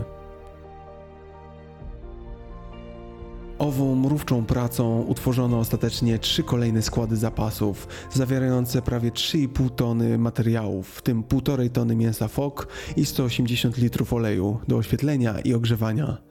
Amundsen wiele się nauczył z tych podróży, zwłaszcza z drugiej, kiedy to psy zmagały się ze zbyt ciężkimi saniami. Postanowił wtedy zwiększyć liczbę psów do wyprawy, w razie czego kosztem liczby członków danej wyprawy. Niestety te podróże potwierdziły brak jedności w załodze. Pęknięcie było między Johansenem, czyli tym z trudnym charakterem, który był polecony przez Nansena, a dowódcą Amundsenem. Podczas drugiej podróży Johansen otwarcie narzekał na jakość wyposażenia. Amundsen odebrał to osobiście, uważał, że jego autorytet zostaje w ten sposób kwestionowany. Tymczasem nadchodził kwiecień. Na półkuli północnej powoli zaczynała się wiosna. Tymczasem na południowym kole podbiegunowym nastała noc polarna. Słońce zaszło nad Framheim 21 kwietnia 1911 roku i nie pojawiło się ponownie przez 4 miesiące. Z uwagi na kompletną ciemność niemożliwe były jakiekolwiek wyprawy ekspedycyjne. Noc polarną można było tylko przeczekać. Cztery długie miesiące bezczynności, mrozu i ciemności, a wszystko to spędzone w tym samym towarzystwie kilkunastu osób. Amundsen zdawał sobie sprawę z zagrożenia dla morale, zadbał o to, aby grupa była ciągle czymś zajęta, ciągle miała coś do robienia. Jednym z zadań było nieustanne ulepszanie sań. Na przykład Bialan zmniejszył wagę sań prawie o 1 trzecią dzięki szlifowaniu drewna, a także zbudował trzy nowe zaprzęgi z zapasowego drewna orzesznika. Johansen starannie porcjował racje żywnościowe, 42 tysiące herbatników, 1300 puszek pemikanu i około 100 kg czekolady. Inni mężczyźni pracowali nad ulepszeniami butów, sprzętu kuchennego, gogli, nart i namiotów. Każdy nieustannie coś robił. Aby zwalczać ewentualny szkorbut, członkowie wyprawy dwa razy dziennie jedli mięso fok. Kucharz Lindstrom uzupełniał spożycie witaminy C, dawkując mrożone jagody. Częstował także załogę wypiekanym, razowym chlebem robionym ze świeżych drożdży, bogatych w witaminy z grupy B. Amundsen był pewny swoich ludzi i sprzętu. Ciągle jednak lękał się, że sanie motorowe Scotta będą niezrównane i jako pierwsze doprowadzą Brytyjczyków na biegun. Mając to na uwadze, Amundsen planował rozpocząć podróż polarną, gdy tylko słońce wzejdzie, już pod koniec sierpnia. Johansen ostrzegał go, że wtedy będzie jeszcze za zimno. Amundsen odrzucił te obawy i o wschodzie słońca 24 sierpnia 7 sań było gotowych. Trudne warunki opóźniły wyruszenie przez następne dwa tygodnie. Temperatury spadały nawet do minus 58 stopni Celsjusza. Dopiero 8 września 1911 roku, gdy temperatura wzrosła do minus 27 stopni, Amundsen zdecydował, że nie może dłużej czekać. Osiem osób wyruszyło. Lindstorm pozostał sam we Framheim. Kierunek był jeden, biegun południowy. Amundsen poczynił duże postępy, pokonując każdego dnia około 30 km. Psy zaprzęgowe miały tyle krzepy, że kilka z najsilniejszych par parokrotnie urwało się z zaprzęgu. Ubiór z wilczej skóry i renifera chronił mężczyzn przed ujemnymi temperaturami w ruchu, ale podczas postoju nie dawał już tak dużego komfortu termicznego. Członkowie wyprawy prawie nie spali z zimna. 12 września temperatura spadła jednak do minus 56 stopni. Wiatr wiał taki, że zwalał stojącego człowieka na ziemię, a psom zaczęły odmarzać łapy. Amundsen zatrzymał się tego dnia zaledwie po 7 kilometrach i awaryjnie zbudowano iglo jako schronienie. Niestety musiał wtedy przyznać rację Johansenowi. Marsz na biegun zaczął się zbyt wcześnie, noc polarna ledwo ustąpiła. Nie było rady. Zdecydowali, że muszą wrócić do Framheim. Nie chciano ryzykować życia ludzi i psów z powodu uporu. Johansen w swoim dzienniku pisał o śmiertelnej głupocie przedwczesnego rozpoczynania tak długiej i tak historycznej podróży oraz o niebezpieczeństwach związanych z obsesją pokonania Anglików. Amundsen zaś podczas szalejącej wichury, chroniąc się w iglo, zapisał następujące słowa w swoim dzienniku – 12 września, wtorek. Śnieg taki, że prawie nic nie widać. paskudny wiatr z południa. Temperatura minus 52 stopnie. Psy nie wytrzymują zimna. Ludzie sztywni od lodu, morale niskie, perspektywy lepszych warunków wątpliwe. Wracamy.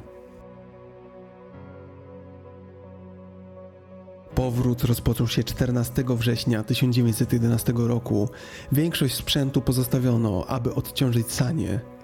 Następnego dnia, w ujemnych temperaturach z silnym wiatrem, kilka psów zamarzło na śmierć, podczas gdy inne, zbyt słabe, aby kontynuować, posadzono na saniach, aby były wiezione przez inne psy. 16 września, 70 km od Framheim, Amundsen zdał sobie sprawę, że sytuacja stała się krytyczna. Nakazał swoim ludziom jak najszybciej uciekać do domu, do Framheim. To już była ewakuacja, każdy miał ratować siebie. Dziś wiemy, że wyprawa Amundsena była wtedy o krok od fiaska. Jeden dzień dłużej w tych warunkach i najpewniej nie byliby w stanie wrócić. Amundsen wraz z Helmerem Hansenem i jego zespołem jechał jednymi saniami, zostawiając resztę w tyle. Cała trójka wróciła do Framheim po dziewięciu godzinach. Następnie Stuberud i Bialand dwie godziny później i Hassel niedługo potem. Johansen i Presrud wciąż byli na lodzie, bez jedzenia i paliwa. Ich psy padały, nie miały już sił, a pięty zostały mocno odmrożone. Do Framheim dotarli po północy. Pokonanie 70 km zajęło im ponad 17 godzin. Następnego dnia, gdy wszyscy już doszli do siebie, ogrzali się, Johansen zaczął krzyczeć, wrzeszczeć, że zostali porzuceni przez Amundsena, że to niegodne, aby się rozdzielać w takich warunkach. To był ostateczny argument dla Amundsena, że Johansen jest niestabilny. W tych ekstremalnych warunkach ostatnią rzeczą, jakiej potrzebowali, to zaczątek buntu i nieposłuszeństwa. Johansen został wykluczony z wyprawy. Przy okazji Amundsen zredukował grupę uderzeniową na biegun do pięciu najsilniejszych mężczyzn: Amundsen, Hansen, Bjaland, Hassel i Wisting. Z 19 osób pozostało pięć. Pozostali, wymęczeni, mieli wyruszyć na bezpieczniejszą wyprawę, eksplorować pobliski półwysep króla Edwarda VII. Amundsen czekał do połowy października i pierwszych oznak wiosny. Tym razem nie chciał wyruszać przedwcześnie. Choć był gotów już 15 października, to czekał aż pogoda będzie wręcz gwarantowana. I oto, po wielu dniach upewniania się, 19 października Amundsen obudził swoich towarzyszy słowami to dziś. O świcie pięciu mężczyzn, cztery sanie i 52 psy wyruszyli w podróż. Jak na ironię, pogoda szybko się pogorszyła i w gęstej mgle grupa zeszła w pole szczelin. Sanki z Amundsenem prawie zniknęły w lodowej szczelinie, gdy pękł pod nimi śnieżny most. Pomimo tego nieszczęśliwego wypadku pokonywali prawie 30 km dziennie, a 5 listopada osiągnęli swój uprzednio przygotowany skład zapasów na 82 równoleżniku. 17 listopada dotarli na krawędź lodowca szelfowego Rossa i stanęli wreszcie przed górami transantarktycznymi. W przeciwieństwie do Scotta, który miał podążać niejako bokiem, szlakiem lodowca Beardmore, tak jak kiedyś Shackleton, Amundsen chciał znaleźć własną trasę przez góry. Jeśli by to się udało, szedłby wprost na biegun, zamiast omijać góry. Wymagało to jednak spinaczki z psami i zaprzęgami. W tych warunkach to wyzwanie bardziej niż ekstremalne, a jednak taka właśnie była decyzja Amundsena. Po kilku dniach sądowania podnóża i wspięciu się na około 500 metrów, grupa znalazła coś, co wydawało się być stromym lodowcem o długości 50 km, prowadzącym w górę na płaskowyż. Amundsen nazwał ten lodowiec lodowcem Axela Heiberga na cześć jednego z głównych sponsorów wyprawy. Wszyscy u podnóża lodowcy patrzyli w górę i myśleli zapewne to samo. Jeśli udałoby się wspiąć tam na górę, najkrótsza droga na biegun będzie otwarta. Alternatywa była jedna szukanie obejścia naokoło, a to oznaczało ryzyko, że Scott dotrze na biegun pierwszy. Wejście na lodowiec Heiberga było trudniejsze niż przewidywał zespół, znacznie dłuższe z powodu głębokiego, miękkiego śniegu. Po trzech dniach spinaczki, zmęczona ale szczęśliwa, grupa wspięła się na pierwszy szczyt lodowca. Amundsen był pełen uznania dla swoich psów. W nagrodę dostały dodatkowe, smakowite porcje żywieniowe. 21 listopada grupa pokonała 27 km i wspięła się o kolejne 1,5 km. Po osiągnięciu wysokości 3 km na 85 równoleżniku południowym Amundsen przygotowywał się do ostatniego etapu podróży. Wtedy jednak pogoda załamała się, a wiele psów nie wytrzymywało tych warunków. Jednocześnie po kalkulacjach okazało się, że jedzenia może zabraknąć, tak bardzo spadło im tempo podróży. Chcąc oszczędzić psom cierpienia i jednocześnie zapewnić przetrwanie wyprawy, z 45 psów tylko 18 poszło naprzód, pozostałe zostały zabite na jedzenie. To był jeden z najsmutniejszych momentów całej wyprawy. Amundsen zapisał w dzienniku: Tego dnia w powietrzu obecne było tylko okrutne przygnębienie i smutek. Tak bardzo polubiliśmy nasze psy. Nie było jednak rady. Albo zabito by część psów, albo zginęliby wszyscy. Myślę, że na tym właśnie polega tragedia roli dowódcy wyprawy. Musi bowiem podejmować też najgorsze, najtrudniejsze decyzje. Zdruzgotani musieli jednak kontynuować. Grupa załadowała trzy zaprzęgi z zapasami na marsz, który przewidywano na 60 dni. Pozostawili pozostałe jedzenie w tym miejscu na powrót. 25 listopada ostrożnie wyruszyli na nieznaną ziemię, w gęstej jak mleko mgle. Podróżowali po oblodzonej powierzchni, poprzecinanej częstymi szczelinami, co w połączeniu ze słabą widocznością bardzo spowolniło ich postępy. Amundsen nazwał ten obszar lodowcem diabła. Jakby tego było mało, 4 grudnia 1911 roku grupa wkroczyła na obszar, w którym szczeliny lodowe były ukryte pod warstwą śniegu. Wchodzenie na nie powodowało, że lód falował, a w powietrzu nosił się nieprzyjemny, pusty dźwięk, taki jak zgrzytanie zębów. Nazwali ten dźwięk diabelską muzyką. W końcu, gdy tego dnia udało się wyjść na twardszy grunt, osiągnięto 87 równoleżnik południowy. 8 grudnia 1911 roku Norwegowie zmierzyli swoje położenie. Okazało się, że oto pobili dotychczasowy rekord świata. Dotarli na południe dalej niż Shackleton. Dalej parli naprzód, a biegun był coraz bliżej. Na tamten dzień zostało mniej niż 170 kilometrów. Gdy zbliżali się do bieguna, szukali na horyzoncie jakiegoś punktu, wbitej flagi, może nawet ludzi, czegokolwiek, co mogłoby wskazywać, że Scott był tu przed nimi. Niczego takiego nie dostrzegano, a zatem z jeszcze większą motywacją parto naprzód, z coraz większą determinacją, z coraz większym przekonaniem, że uda się. Następnego dnia rozbili obóz na 89 równoleżniku 45 minucie południowej, nieco ponad 25 km od bieguna. Tamtej nocy nikt nie spał dobrze. Z rana wyruszyli wiedząc, że to ten dzień. Dziś zdobędą biegun. 14 grudnia 1911 roku cały dzień parli jak w transie naprzód. Około godziny 15 cała piątka po wielu godzinach na komendę Amundsena zatrzymała się. Wykonano jeden pomiar, następnie drugi, trzeci. Każdy pokazywał to samo. Tak, oto właśnie po raz pierwszy człowiek stanął na biegunie południowym. Oto miejsce, które jest dosłownie końcem świata. Pomimo krańcowego zmęczenia, pomimo zabójczej temperatury, okrzykom radości nie było wtedy końca. Wyścig na południe właśnie się zakończył, a zwyciężyła Norwegia. W nastroju wielkiej celebracji umieszczono na lodzie norweską flagę, a płaskowyż polarny nazwano płaskowyżem norweskiego króla Hakona VII. Amundsen wspominał później, że choć na zewnątrz się cieszył, to wewnątrz myślał nad ironią swojego osiągnięcia. Napisał: Chyba żaden człowiek przede mną nie osiągnął celu tak diametralnie sprzecznego z tym, który sobie wcześniej założył. Całe życie walczyłem o to, aby stanąć jako pierwszy na biegunie północny. I oto właśnie jestem, jako pierwszy, na biegunie południowym, na przeciwnym końcu całej kuli ziemskiej. Czy może być coś bardziej szalonego? Założono obóz na biegunie południowym i przez następne trzy dni mężczyźni pracowali nad dokładnym ustaleniem pozycji słupa, który oznaczałby ten biegun. Pamiętając zamieszanie po sprzecznych doniesieniach Kukua i Perego, Amundsen chciał pozostawić Scottowi wyraźne znaki pierwszeństwa Norwegii. Po wykonaniu kilka odczytów sekstansu o różnych porach dnia, Bjaland, Wisting i Hassel rozjechali się na nartach na kilka kilometrów w różnych kierunkach, aby jeszcze dokładnie określić, gdzie znajduje się biegun południowy. W końcu grupa rozbiła namiot, który nazwali Polheim, dom na biegunie. Znajdował on się dokładnie na miejscu, gdzie przebiega biegun południowy Ziemi. W namiocie na Amundsen zostawił sprzęt dla Scotta i list. Udało mi się znaleźć dla Was treść tego listu.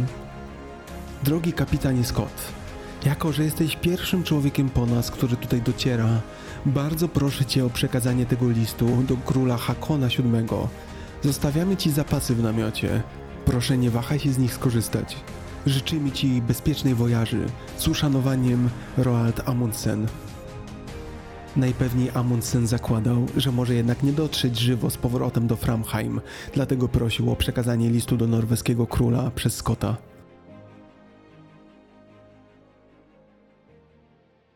Po czterech dniach od zdobycia bieguna przyszła pora powrotu. 18 grudnia 1911 roku grupa rozpoczęła podróż powrotną do Framheim. Amundsen wiedział, że musi być ostrożny. Ograniczył dzienną marszrutę do 28 km, aby zachować siłę psów i ludzi. W 24-godzinnym świetle dnia grupa podróżowała nawet w godzinach nocnych. To sprawiało, że słońce było za plecami, a tym samym zmniejszało niebezpieczeństwo ślepoty śnieżnej. W międzyczasie nastał nowy rok 1912. 4 stycznia Amundsen wraz z członkami wyprawy dotarli w miejsce, gdzie wcześniej zabili słabsze psy. Posilono się, przegrupowano i dalej rozpoczęto zejście do lodowca szelfowego Rosa. O ile poprzednio często trzeba było się wspinać, tym razem zjeżdżano, a to prowadziło do kolejnych zagrożeń. Dlatego do zaprzęgów dodano prowizoryczne hamulce, aby umożliwić szybkie zatrzymanie w przypadku dostrzeżenia lodowych szczelin. 7 stycznia grupa dotarła do pierwszego ze swoich uprzednio przygotowanych magazynów na lodowcu. Amundsen poczuł teraz, że ich tempo może wzrosnąć, a zatem od tej pory trasa wyglądała następująco: 28 km jazdy, postój na 6 godzin, a następnie dalsza jazda. W ten sposób dziennie pokonywano nawet 60 km. I oto 25 stycznia 1912 roku o godzinie 4 rano dotarli wreszcie do Framheim. Sukces! Amundsen przeżył to, co jeszcze kilka lat temu wydawało się niemożliwe. Stanął na biegunie i wrócił cało. Z 52 psów, które wystartowały w październiku, przeżyło 11, ciągnąc dwa pozostałe zaprzęgi. Podróż do bieguna i z powrotem zajęła 99 dni, to o 10 mniej niż planowano. W sumie pokonano na śniegu i lodzie ponad 3400 kilometrów.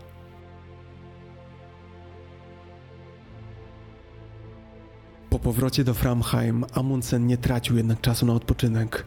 Chciał jak najszybciej poinformować świat o swoim sukcesie. Po pożegnalnej kolacji w chacie grupa załadowała ocalałe psy i cenniejszy sprzęt na pokład Frama. Ten opuścił Zatokę Wielorybów późnym wieczorem 30 stycznia. Skierował się do Australii.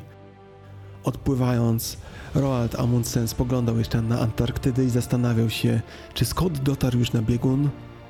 Czy przeczytał zostawiony list? Podczas prawie pięciotygodniowej podróży powrotnej Amundsen spędzał dziesiątki godzin pisząc.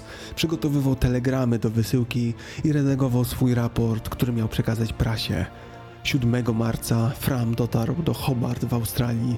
Tam Amundsen dowiedział się, że nie ma jeszcze żadnych wiadomości od Roberta Scotta. Natychmiast wysłał telegramy do swojego brata Leona, do Nansena i do króla Hakona. Zwięźle poinformował ich o swoim sukcesie. Następnego dnia zaś przesłał pierwszą relację z tej historii do londyńskiego Daily Chronicle, któremu sprzedał wyłączne prawa do relacjonowania wyprawy. I tak oto z dnia na dzień świat zaczął dowiadywać się, że cała kula ziemska została już odwiedzona.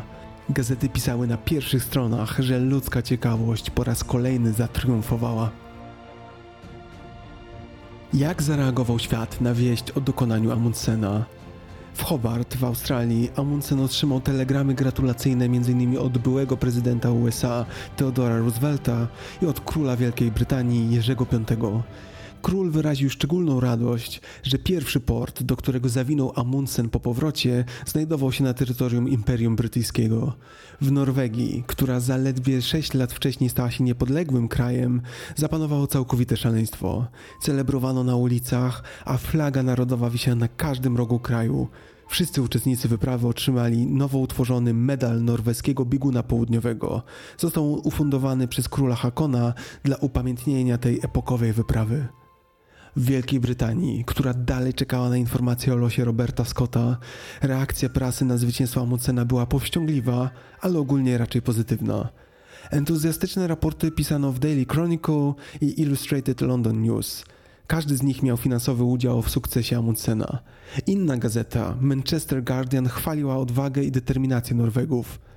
Czytelników Young England zachęcano, aby nie żałować dzielnemu Amundsenowi zaszczytów, gdy go spotkają. The Boys on Paper sugerował, że każdy brytyjski chłopiec powinien przeczytać relacje z wyprawy Amundsena. The Times łagodnie upomniał Amundsena, że nie poinformował Scotta o swojej zmianie planów aż do ostatniej chwili. Pisano, że ta tajemnica nie była potrzebna, bo nikt nie byłby bardziej zadowolony ze wspólnego zdobywania bieguna południowego niż kapitan Robert Falcon Scott.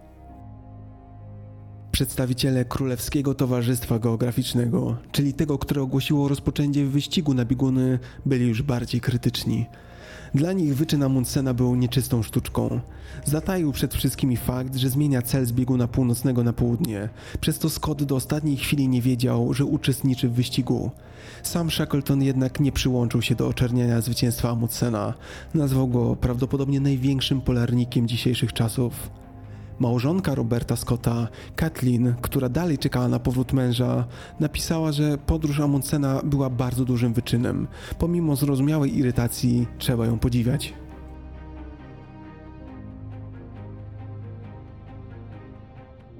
Amundsen zaczął podróżować po świecie, wygłaszając wykłady w Australii i Nowej Zelandii. Następnie udał się do Buenos Aires, gdzie skończył pisać relacje z wyprawy.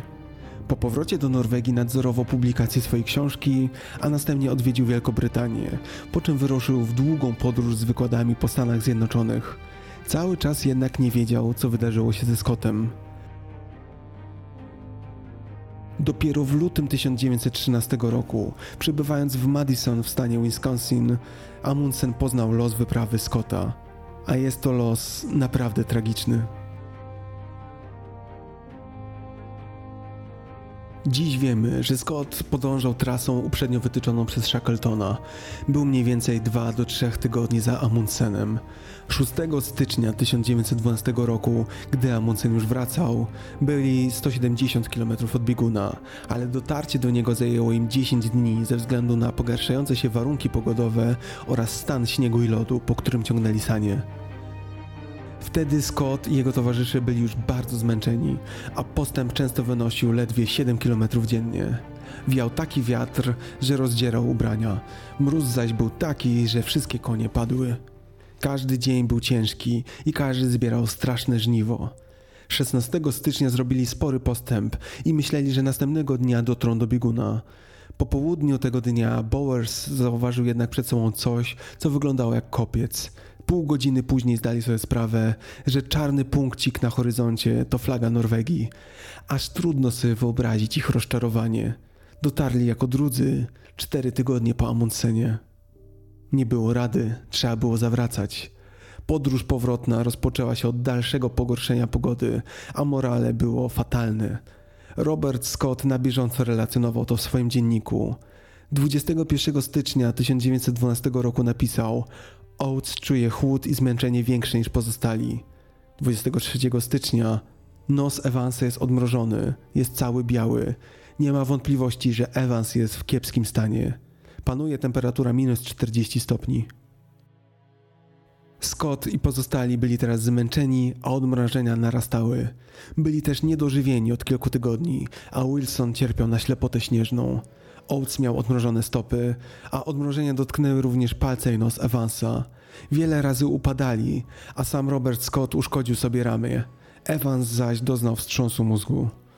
W pewnym momencie zgubili się podczas schodzenia z lodowca Beardmore i spędzili straszne dwa dni w mocno szczelinowym i połamanym lodzie, zagubieni, nie wiedząc w którym kierunku mają iść. Stawali się coraz bardziej załamani. Udało im się jednak znaleźć magazyn żywności, zostawiony przez nich miesiąc wcześniej.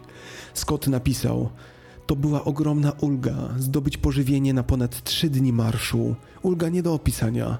Wczorajszy dzień był najgorszym przeżyciem z całej podróży i wywołał w nas okropne uczucie niepewności. 16 lutego Scott napisał: Wydaje nam się, że Evans postradał zmysły.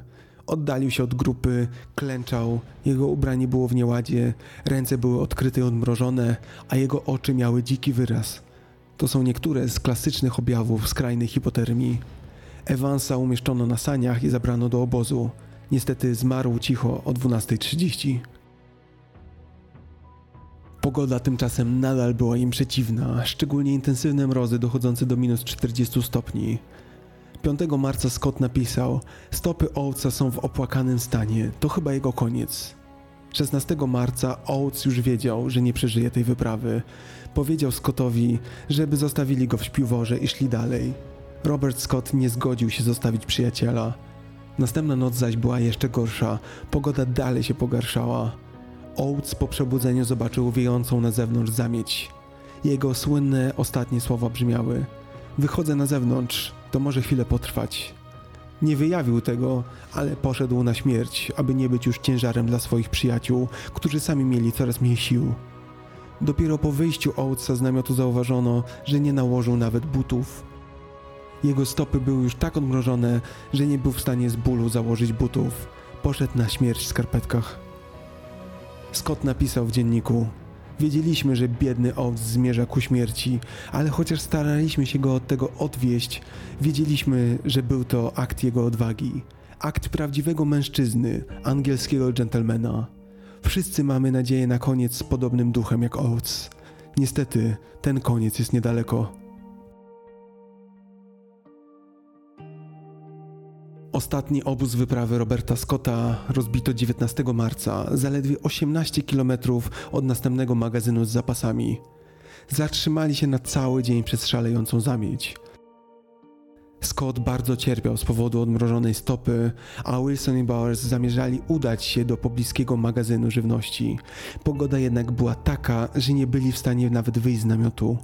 22 marca nadal nie byli w stanie się ruszyć, zamieć była tak fatalna. W końcu skończyło im się jedzenie i olej do ogrzewania. Nie byli dalej w stanie wyruszyć. Byli zbyt słabi, zmarznięci i głodni, by nawet zrobić krok. 29 marca 1912 roku kapitan Scott dokonał ostatnich wpisów do dziennika. Przetłumaczyłem je dla Was. Jego słowa są tak emocjonalne, że nawet teraz szklą mi się oczy. Boże mój, jakie to przerażające miejsce. Przerażające przede wszystkim dla nas, bo nasze nadludzkie wysiłki nie zostały nagrodzone pierwszeństwem. Katlin, moja żono, jeśli uda mi się, napiszę też krótki list do naszego synka, aby mógł go przeczytać, kiedy dorośnie. A ty, najdroższa Katlin, nie daj się po niej sentymentalnym bredniom na temat ponownego wyjścia za mąż. Kiedy w twoim życiu pojawi się odpowiedni mężczyzna, powinnaś znowu sięgnąć po szczęście. Mam nadzieję, że będziesz ciepło mnie wspominać. Z pewnością mój koniec nie będzie dla ciebie żadnym powodem do wstydu, a lubię myśleć, że nasz synek będzie mógł być dumny ze swoich rodziców. Żałuję, ale wydaje mi się, że nie będę mógł dalej pisać. Dobry Boże, miej w opiece moich najbliższych. Podpisano Robert Falcon Scott.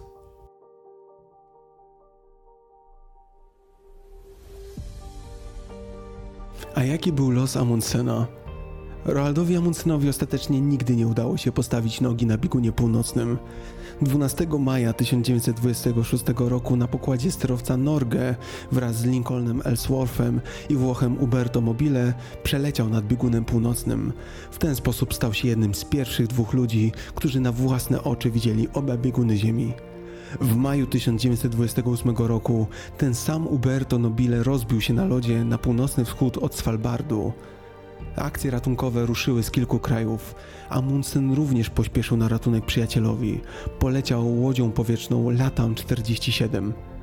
Wyprawa ratunkowa Amundsena wyleciała z Tromso 18 czerwca 1928 roku. Po raz ostatni kontakt radiowy z samolotem Amundsena miał miejsce 3 godziny później, kiedy znajdował się w okolicach Wyspy Niedźwiedziej. Następnie kontakt radiowy urwał się. Umberto Nobile i jego pies tymczasem zostali uratowani przez szwedzkiego pilota. Miało to miejsce 23 czerwca. Dalej nie było wieści co za Amundsenem. Nigdy nie wrócił do bazy. Poszukiwania Amundsena prowadzono bezskutecznie przez 5 dni. Ponad dwa miesiące później odnaleziono w morzu jeden z pływaków maszyny Latam. Ciała nigdy nie odnaleziono. Kolejne próby odnalezienia wraku Latam podjęto w 2004 i w 2009 roku, jednak nie przyniosło one żadnych rezultatów. Amundsena zabrał ten sam żywioł, który pochłonął Roberta Falcona Scotta.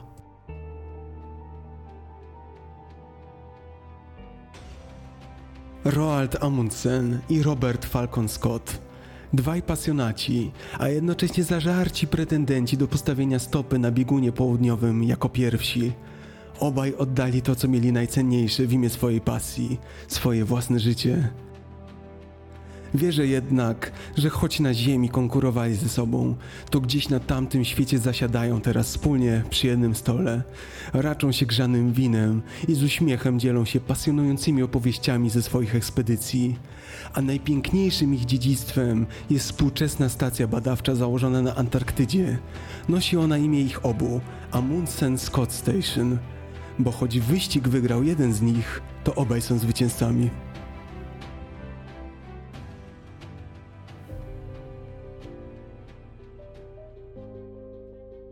Bardzo dziękuję za wysłuchanie. Jeśli tylko macie taką możliwość, zajrzyjcie na mój profil Patronite. Za każde, nawet najdrobniejsze wsparcie serdecznie dziękuję. Każdy wasz gest to dla mnie czytelny sygnał, aby podcast stawał się coraz lepszy. Dziękuję wszystkim wspierającym patronom, w tym anonimowym. Zostajecie wymienieni w opisie odcinka. Dajecie mi litry pasji i kilogramy siły. Będę wdzięczny za subskrybowanie kanału na YouTube, za recenzję na Apple Podcasts oraz za podzielenie się tym podcastem ze swoimi znajomymi. Zapraszam też na fanpage podcastu. Do usłyszenia, dobrego dnia, cześć.